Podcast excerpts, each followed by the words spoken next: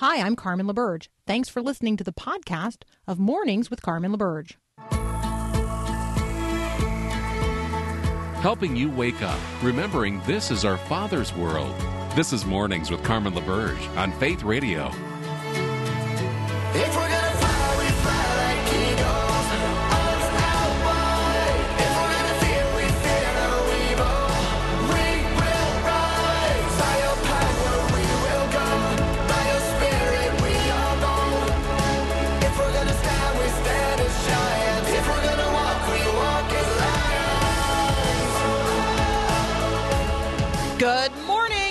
Tuesday, August the 3rd. Welcome to Mornings with Carmen.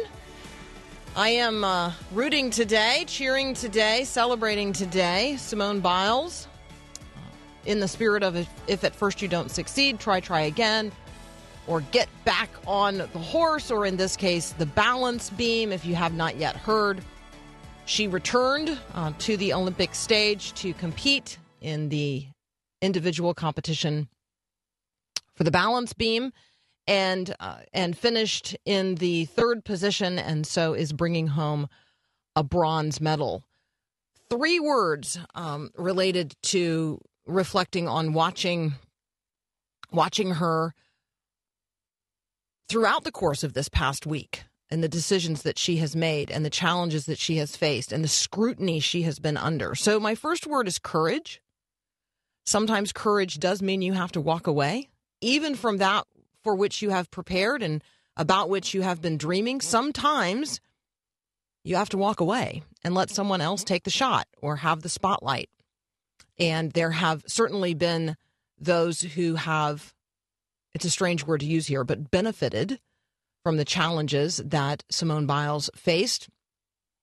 And when she removed herself from the all around competition, there were others who then had an opportunity to take their shot, and they have done well, and we want to celebrate them. The second word is resilience. When you fall down, get up again. So that's the. I would say that in terms of the conversations that we have here, encouraging disciples of Jesus Christ in our resilience, because we do live in a world that knocks us down, pulls the rug out from under us, tries to trip us up. And we have to develop almost the discipline of resilience. And so I lift up that word. So courage, resilience. My third word is joy. Now, certainly her joy uh, has been tempered by relief. You can see in the footage of Simone Biles after her beam routine, you can see the joy and you can see that it is tempered with relief. There are lots of long, deep breaths and a radiant smile. And so, if you're looking for words today, courage, resilience, and joy tempered with relief might be good ones. Uh, what's the word that is hanging with you this morning? The word that got you out of bed? The word in which you will walk today? Where in the word are you today? First up this morning, I'm going to talk with Nick Pitts. Uh, we're going to talk about a range of headlines. And um, at some point, I'm going to talk about a piece of cake. That's all this morning on Mornings with Carmen.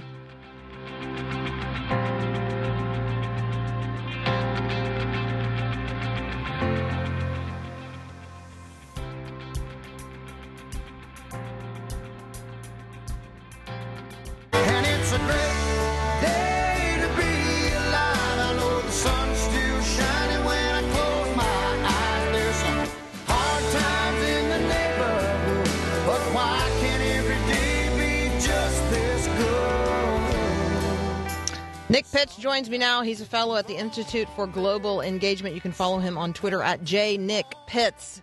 Nick, welcome back. Why, hello. Good morning, Carmen. So great to be with you. It's so great to have you with us today. Uh, all right, so I want to start with some research that you and I have both read. Uh, here is the headline: Rising shares of U.S. adults know someone who is cha- who is transgender or goes by gender neutral pronouns. So, what did this research discover? Yeah, so we're starting to see, um, as you would expect, just an uptick of individuals that know someone that's identifying as transgender or who's uh, kind of um, kind of changing some of their pronouns. And so, the research found out at Pew that about 42% of Americans say they personally know someone who's transgender, which is up five percentage points from 2017 a quarter say they know someone who prefers that uh, that others use gender neutral pronouns such as they instead of he or she when referring to them, and that's up from 18%. And so that's a pretty sizable uptick as considered just on percentages. About half of Americans said they feel somewhat comfortable using gender neutral pronoun to fer- refer to someone. They were asked to do so, while 48% said they would feel very or somewhat uncomfortable doing so. Those numbers aren't real. Those numbers aren't changed, but as you would expect, there are individuals that one uh, they're increasingly knowing more individuals that are transgender, and then two, um, what we know that usually follows when you know someone, um, when you can put a face to a face to the thing that you're talking about, it does typically tend to change your perspective on it.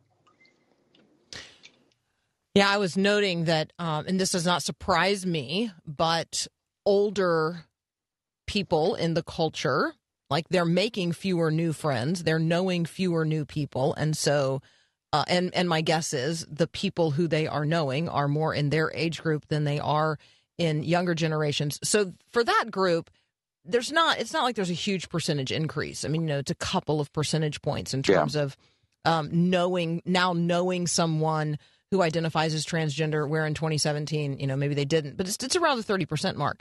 But when you look at younger adults, 18 to 29, that, you know, that's nine percentage points in terms of the increase of people saying, yep, I personally know someone who identifies as transgender or prefers gender neutral pronouns or prefers to use the opposite pronoun, whatever. This is kind of a category of things going on here. So, in terms of younger adults, I mean, we've got now more than 50% of younger adults who who say, "Yep, I I know someone who um, uh, who is transgender or identifies as transgender. Uh, you know, here's what I want to talk about a little bit, Nick, because you're in that age cohort and I'm not. Oh well, no, you're over 29, but you're definitely in the age cohort where this is an increasing percentage faster than it is in even in the age cohort that I find myself in, which is under the 65 group, but just in the one under that. So um, I, I say this because you've identified the, I think the the critical part of the conversation. We've grown comfortable with this, which means it's being normalized. Here's my mm-hmm. challenge: it's delusional. So mm-hmm. we've become comfortable with that with that which is delusional, and that feels to me like a really dangerous place to be in terms of of the culture we've arrived at the point where we have grown not just accepting of, but comfortable with normalizing of a self perception that is misaligned with reality. Yeah, I'll tell you, Carmen. So, um, just for our, our listeners' sake, just know that there's a it's a small uptick, but there's not been a relatively size uh, significantly up significant size uptick of the transgender population here in the U.S. Best estimates out of the Williams Institute indicates it's around 800,000 to 1.3 million. But I'll, I'll, tell you a little anecdote though. So I was leading a little group. Uh, we gather for dinner on Sundays. It's um, it's just we we've selected this group to kind of talk about cultural issues from a biblical perspective and um, they're from all across the country and represent all different uh, industries here in the Dallas area. Um, and when we talked about transgender, I ended up writing usually write a white paper for the group, and then to lead our discussion to kind of help substantiate our discussion with some research, etc. And I was shocked by the, um, I, I guess, by the I, I, was shocked by the tenor and the tone of the conversation we were having during our time together that night because there had been so many individuals that had come from the Northeast specifically, where they went to school or were out on the West Coast at, um, uh, that had uh, encountered, befriended, knew of transgender people and their groups, and in turn, how that had shifted the conversation because it ceased to simply be just a headline that they saw um, and that they read and had become a person. Um, and again, we we saw this in the beginnings too in the 90s and then 2000s uh, with uh, the uh, homes LGBT uh, or just the L and the G uh, movement when you began to know someone that was identifying that was uh, active in that community it tended to change your perspective of individuals in that community and like you said had normalized it well this is we're we're starting to see this, and you know it's just fascinating because who who would have thought ten years ago that the um, the transgender piece of LGBTQ would begin to uh, really start to see sizable shift in their numbers like they are right now. We have a uh, a friend um, online who says um, older generations question mark. Well, I would expect that number to be changing. I have a grandchild who has now fallen for this lie, my granddaughter. This is very painful. Um, mm-hmm. So, Nick, you know, I mean, every time you and I have these kinds of conversations, we recognize real people listening right now, uh, real people in this conversation right now are uh, dealing with this challenge in their own families, certainly in our friend groups, some of us at our churches. Um, and this is real. And so we want to, you know, I just want to say to everybody, we recognize how deeply painful and challenging this conversation is.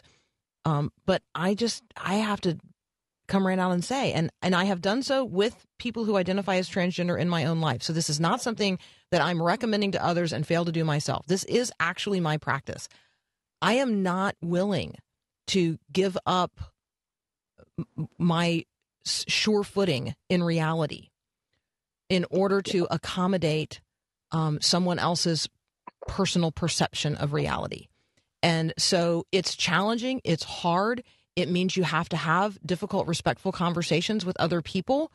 Um, and you have to know them well enough to do that. I get that. We're oh, talking yeah. about real personal relationships, but I want, um, you know, I want Christians to know you don't have to give up the firm footing in reality in order to accommodate this particular cultural moment. It's hard, but you can do it. Completely agree. And, and Carmen, your and your listeners know this probably already. It's a dangerous lifestyle. I mean, it mm-hmm. is by all intents. It's not life giving. Like all, yeah. You there. There's a greater likelihood for cutting. There's a greater. There's significantly a higher likelihood for suicide. There's a greater likelihood for depression. I mean, all the numbers indicate when you're going against the cre- going against the creative order in, in, such a way that you're denying something basic about yourself relative to your gender that's a it's a dangerous lifestyle to live so as friends we want to be individuals that speak the truth and love and we also want to be individuals that draw close to those that are struggling right now because at the end of the day, this isn't new. They just had a well, we a first century Gnostic understanding of their body that they think their body is a prison and they're trying to escape from their prison by identifying as a different gender. It's a very dangerous, from a social science perspective, dangerous way of living. And as Christians, we want to be very close to those individuals that are, like all of us, like sheep that have gone astray and pointing to a shepherd that is wanting to lead individuals by still waters. Mm-hmm. All right, Nick Pitts and I are going to continue our conversation in just a moment. You're listening to Mornings with Carmen.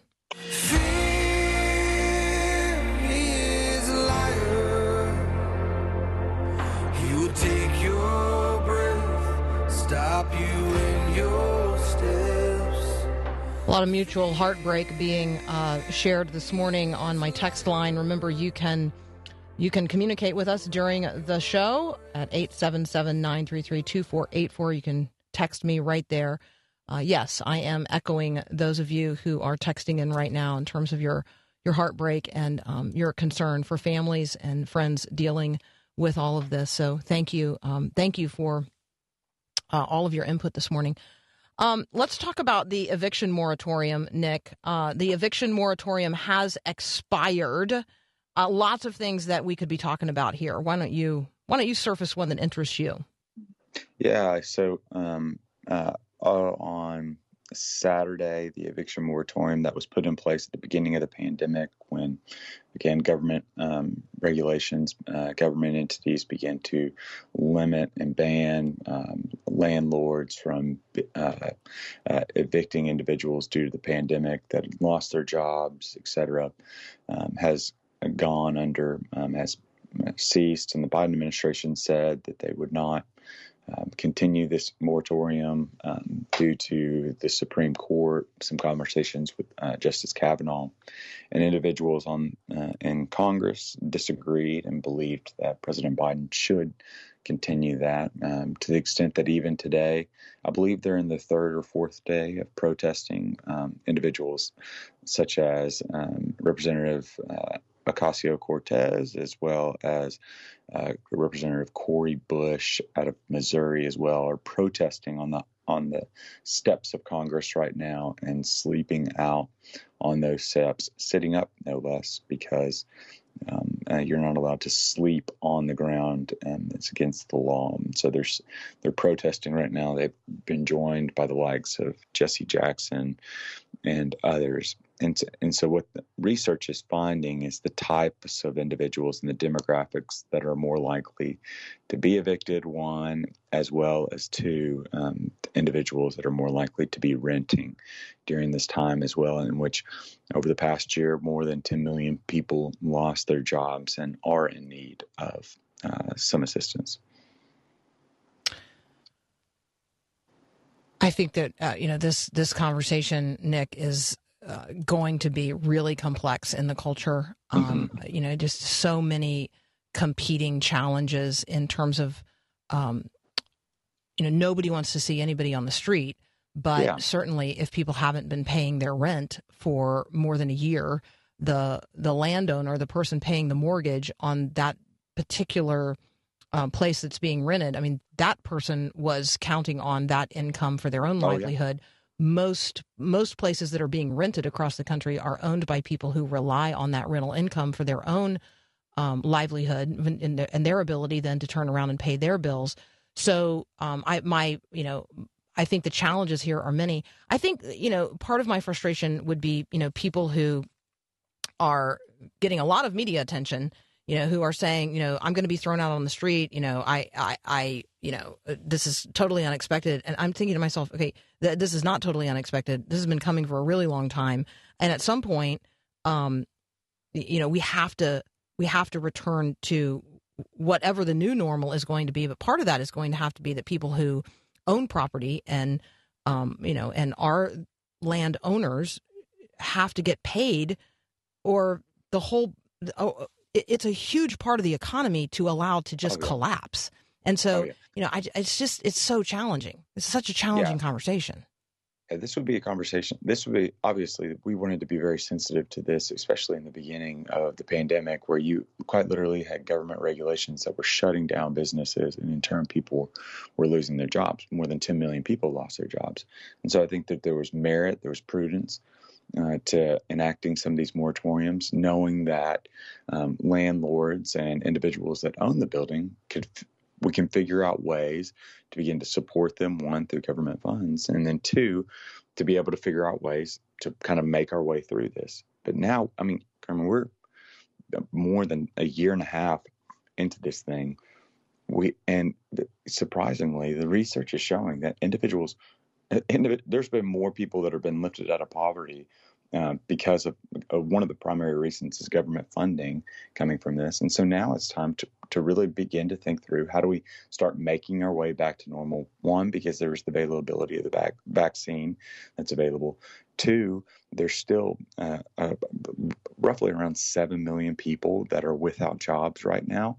And but there's also more jobs that are available right now than people that are able to fill them. So there's plenty of jobs that are available now as we're beginning to reemerge. And then three, knowing that uh, the majority of people have more money uh, from a saving standpoint before the pandemic than they did after the pandemic as well. Um, individuals, just the infusion of money and the limiting of actually spending the money due to the pandemic because just don't need certain services. One of the fascinating pieces of research came out of the Urban Institute, and it found the number of poor Americans expected in 2021 uh, to fall by nearly 20 million from 2018 levels. It's a decline of almost 45%. The poverty rate is expected to be at 7.7%, which is well below the 13.9%, which is estimated in 2018. Yes, there needed to be a, a, a, ban on evicting individuals when we didn't have the vaccine, when government relations, governments were shutting down businesses because of the spread of the pandemic, spread of the virus. But now we're in a very different scenario. And for the benefit of the society as a whole, we need to begin to think through um, these types of government bans to keeping people from being evicted and start relying on some of these charitable organizations that were doing that work to help individuals to get back on their feet. This doesn't need to be a government thing. It's more much more of a local civic organization thing now. All right, so if you're thinking to yourself, how could I help? Well, part of this is knowing other people well enough to know the challenges that they're really facing um, and the root causes of those challenges. And then as the family of faith, as the people of faith, you know, there's going to have to be some looking around at the empty rooms in our own homes. Um, if there are people in our own faith communities, in our churches, who are going to need transitional housing like you know let's let's step up to that maybe rent assistance needs to be a conversation that we have in our churches but it needs to be tied to some kind of financial planning and actually helping people get back on their financial feet. So there's lots of things that we can do. Let's not wring our hands and act like, you know, we're just going to wait for the government to solve the problem. You know, let's get in there and figure it out in our own local communities. Nick Pitts, thank you as always so much for joining us today. You guys can find Nick at the Institute for Global Engagement. You can also find him on Twitter at jnickpitts. We love talking with you, man. So great to be with you, Carmen. Have a great day. You too. We'll be right back.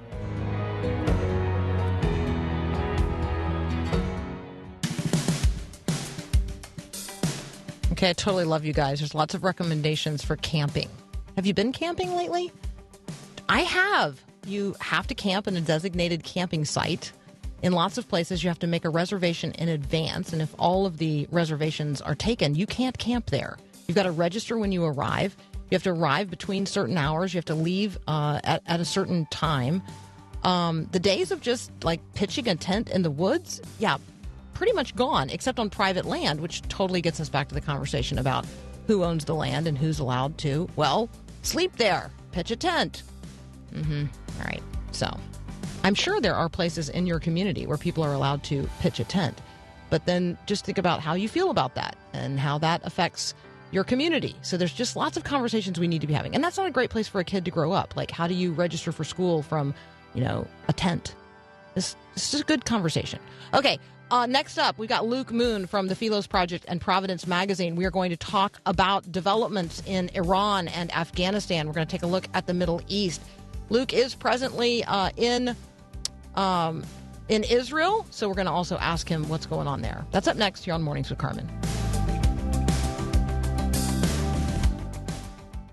When kids face the uncertainty of a world that's constantly in flux, they'll have one of two responses take control, or give up.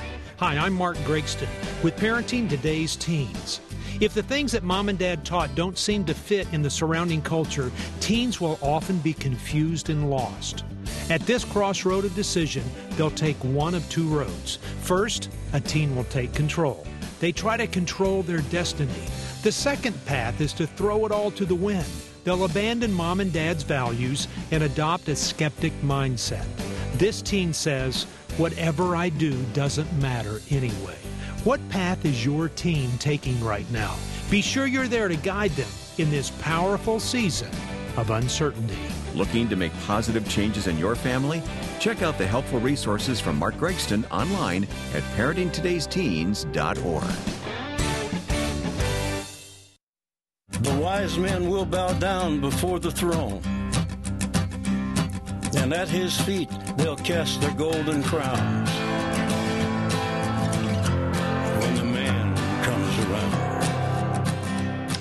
All right, joining me now, Luke Moon from the Philos Project. He is coming to us today from Israel. Luke, what are you doing there, man? Oh well, Carmen, it's our uh, our Philos Leadership Institute uh, summer program.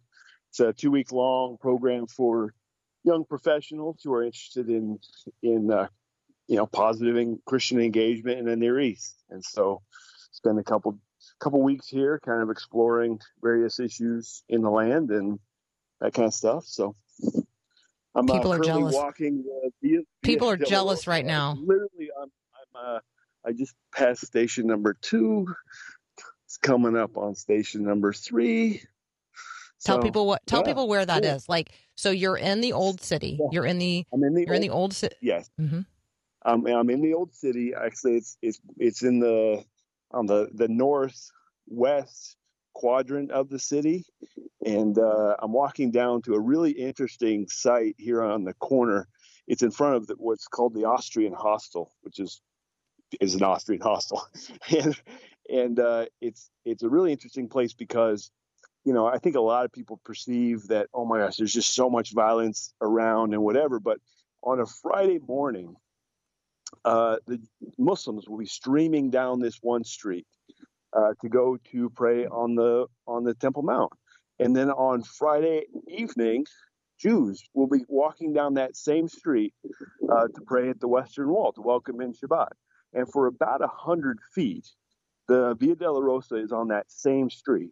And if you read the media, if you listen to the perception of Jerusalem, even in you know in the violence and whatever, you would think that like this is blood splattered everywhere. The reality, there's not. Reality is that there's there's a it's it's actually a very peaceful street, but it doesn't happen by accident. And one of the things I think that people overlook is, the reason why that there is there's that level of pluralism taking place is because there are police with guns, right? Like the thing is, I think there's a false perception that that plural happens through like on accident by by by you know the altruism of people. In reality, it's pluralism has to be preserved and fought for. Uh, so there's about to be a tractor drive by me. This narrow street. Sorry. That's good. That's good. All right. So, uh, for those of you listening right now, if never been to Jerusalem, not familiar with the Via Dolorosa, it's the way of the cross. It's the way of sorrows. It is the route that we understand Jesus walked. It is marked along the way um, with 14 stations, and stations one and two. Um, Luke and his team have already been passed. Um, station three is a, a pretty a pretty busy spot in the road. As I recall, there are shops nearby. There's a lot going on, um, and they will then proceed from there. Uh, Friday evening. Um, my guess is you guys are going to do what we did when when I was with you on a Philos trip um, to Israel. My guess is you are. Tell people what you're going to do this evening, because let me just tell you, it's a highlight. It's a highlight of being in Jerusalem on Shabbat. Yeah, well, it, it's, it's a really, really great opportunity. It's, uh, it's called Shabbat of a Lifetime, and it's an opportunity to have Shabbat. All right. Well, we can't hear Jewish him. family who is- oh, there you go. You got to say that process- one more. You got to you got to go back and say it again because we lost you there for a second. All right. So yeah, the uh, that the Shabbat of a lifetime is an opportunity to have dinner with an Orthodox Jewish family, and in in welcoming in Shabbat, they light candles. You sing a song welcoming. In the the they they sing Proverbs 31 over the women of the household. Uh, they break bread. They they they drink a, a, a sip of wine.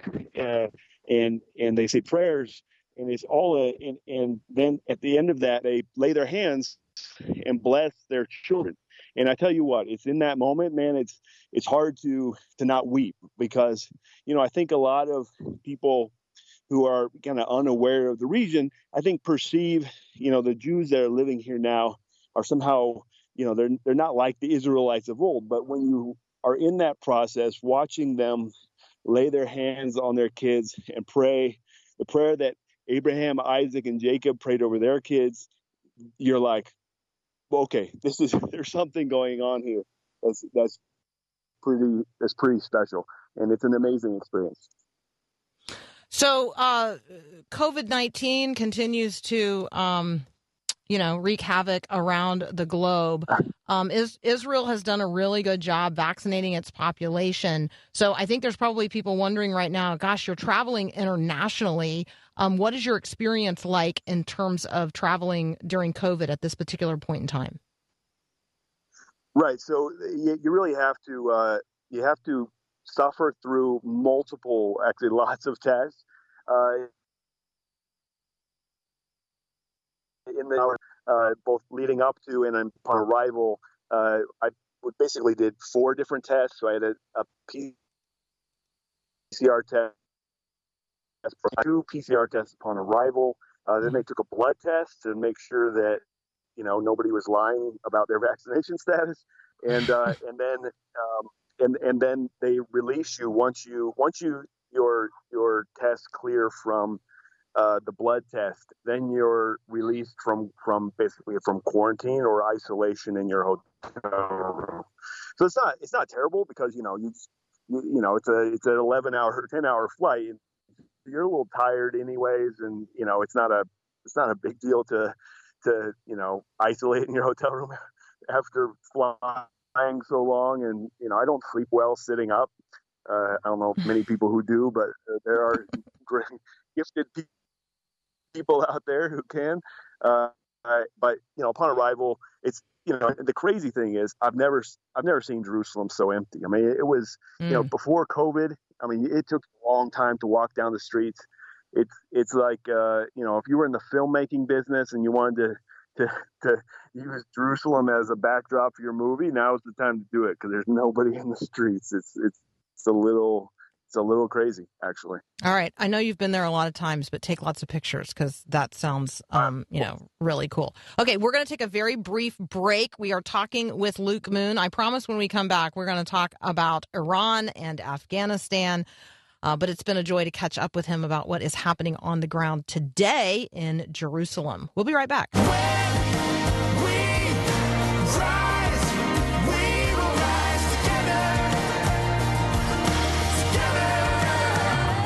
Continuing my conversation with Luke Moon from the Philos Project. You can also find him at Providence Magazine.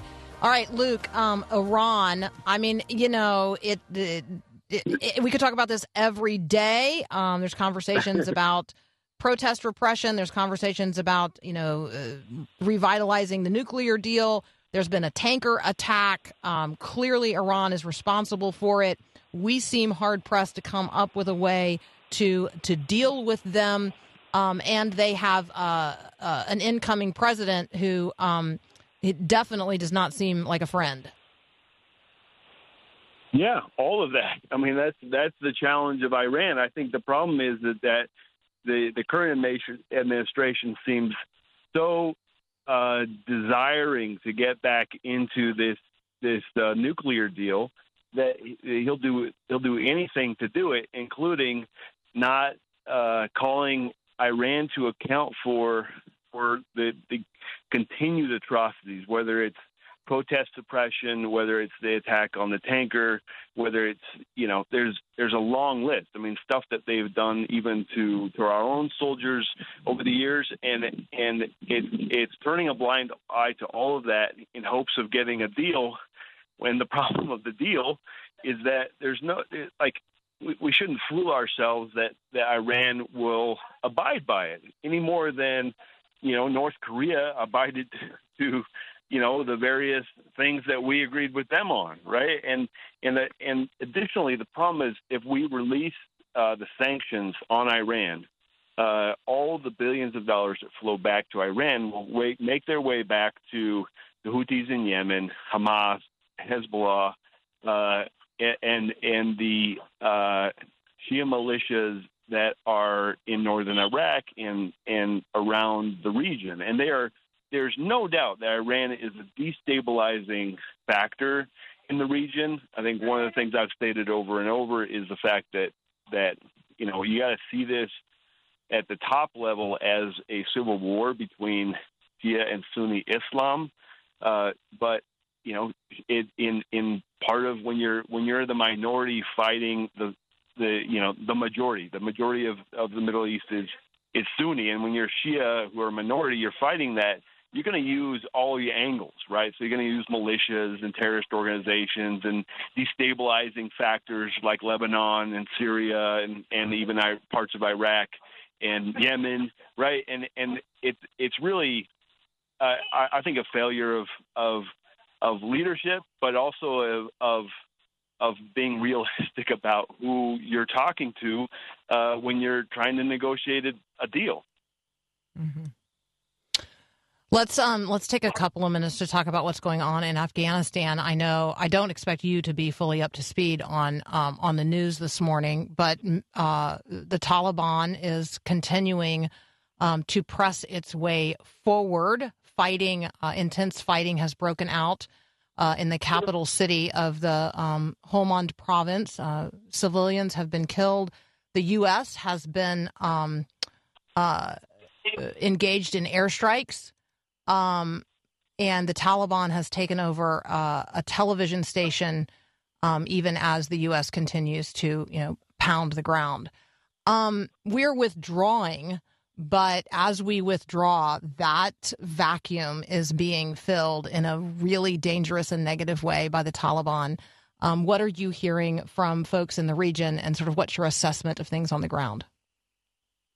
Well, I mean, it, I mean, there's there, it's twofold. One is I think you get in a, like the United States is is in no, and by United States I mean the the the average man on the street. I mean, but I think both Republicans and Democrats, in a large part, are basically kind of done with trying this whole uh, regime change plan. Right? We're going to bring. I mean, it was a.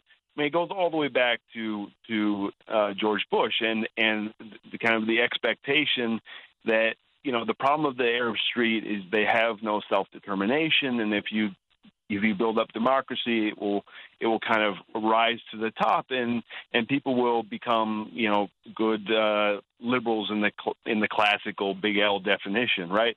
And and instead, what you have is is what has happened in in both Iraq and and Afghanistan is is is basically the U.S. figuring out this this like it doesn't work, uh, trying to figure out a way to you know remove ourselves from those projects and filling the vacuum is the people who were there before, right? And and I mean, it also doesn't do us any favors that you know uh, uh, on embassies around the world over the last month, the month of well, the month of June, not the last month, but the June.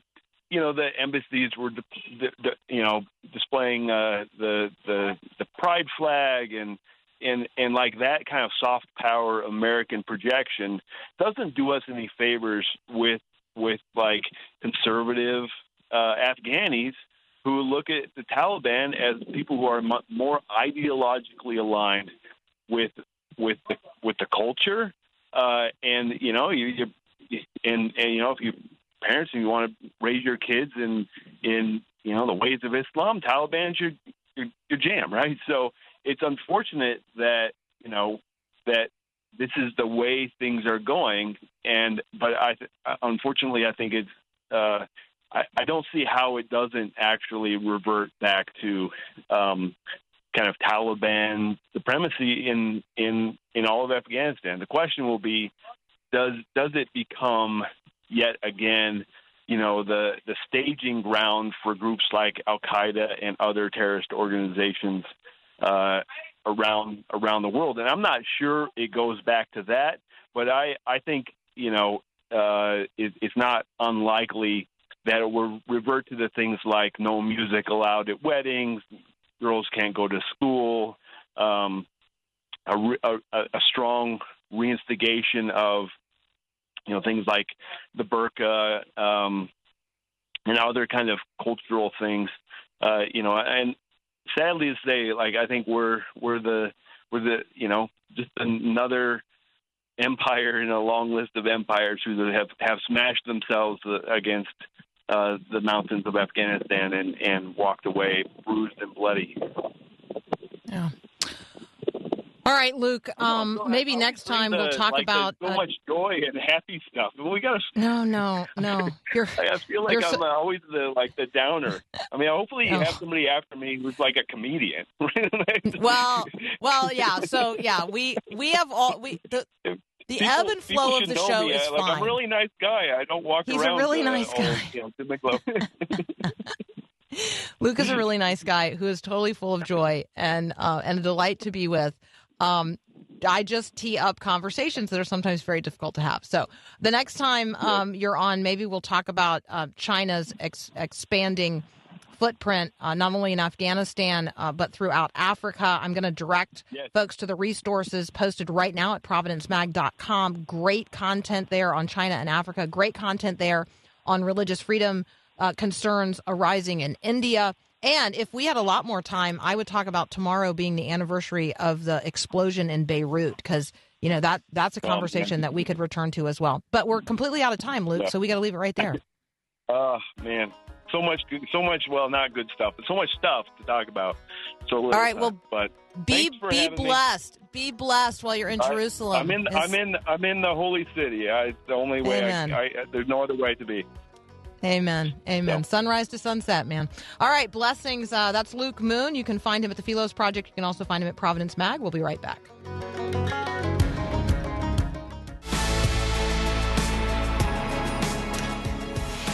All right, this morning, uh, the song on my heart and in my prayers was this one from Jeremy Camp In the morning when I rise, in the morning when I rise, in the morning when I rise, give me Jesus. You can have all this world. Just give me Jesus. God has got the whole world in his hands today. God sees you. God knows right where you are. He knows what lies ahead in this day. He knows every challenge you're going to face. He knows every conversation uh, you're going to have. And He has you in the midst of it.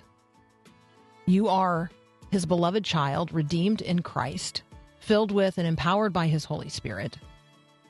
And in that, you can walk into this day expecting the unexpected, anticipating miracles, confident that because you are with God, God is with you always, even to the ends of the earth, even to the end of time, to hell and back if necessary.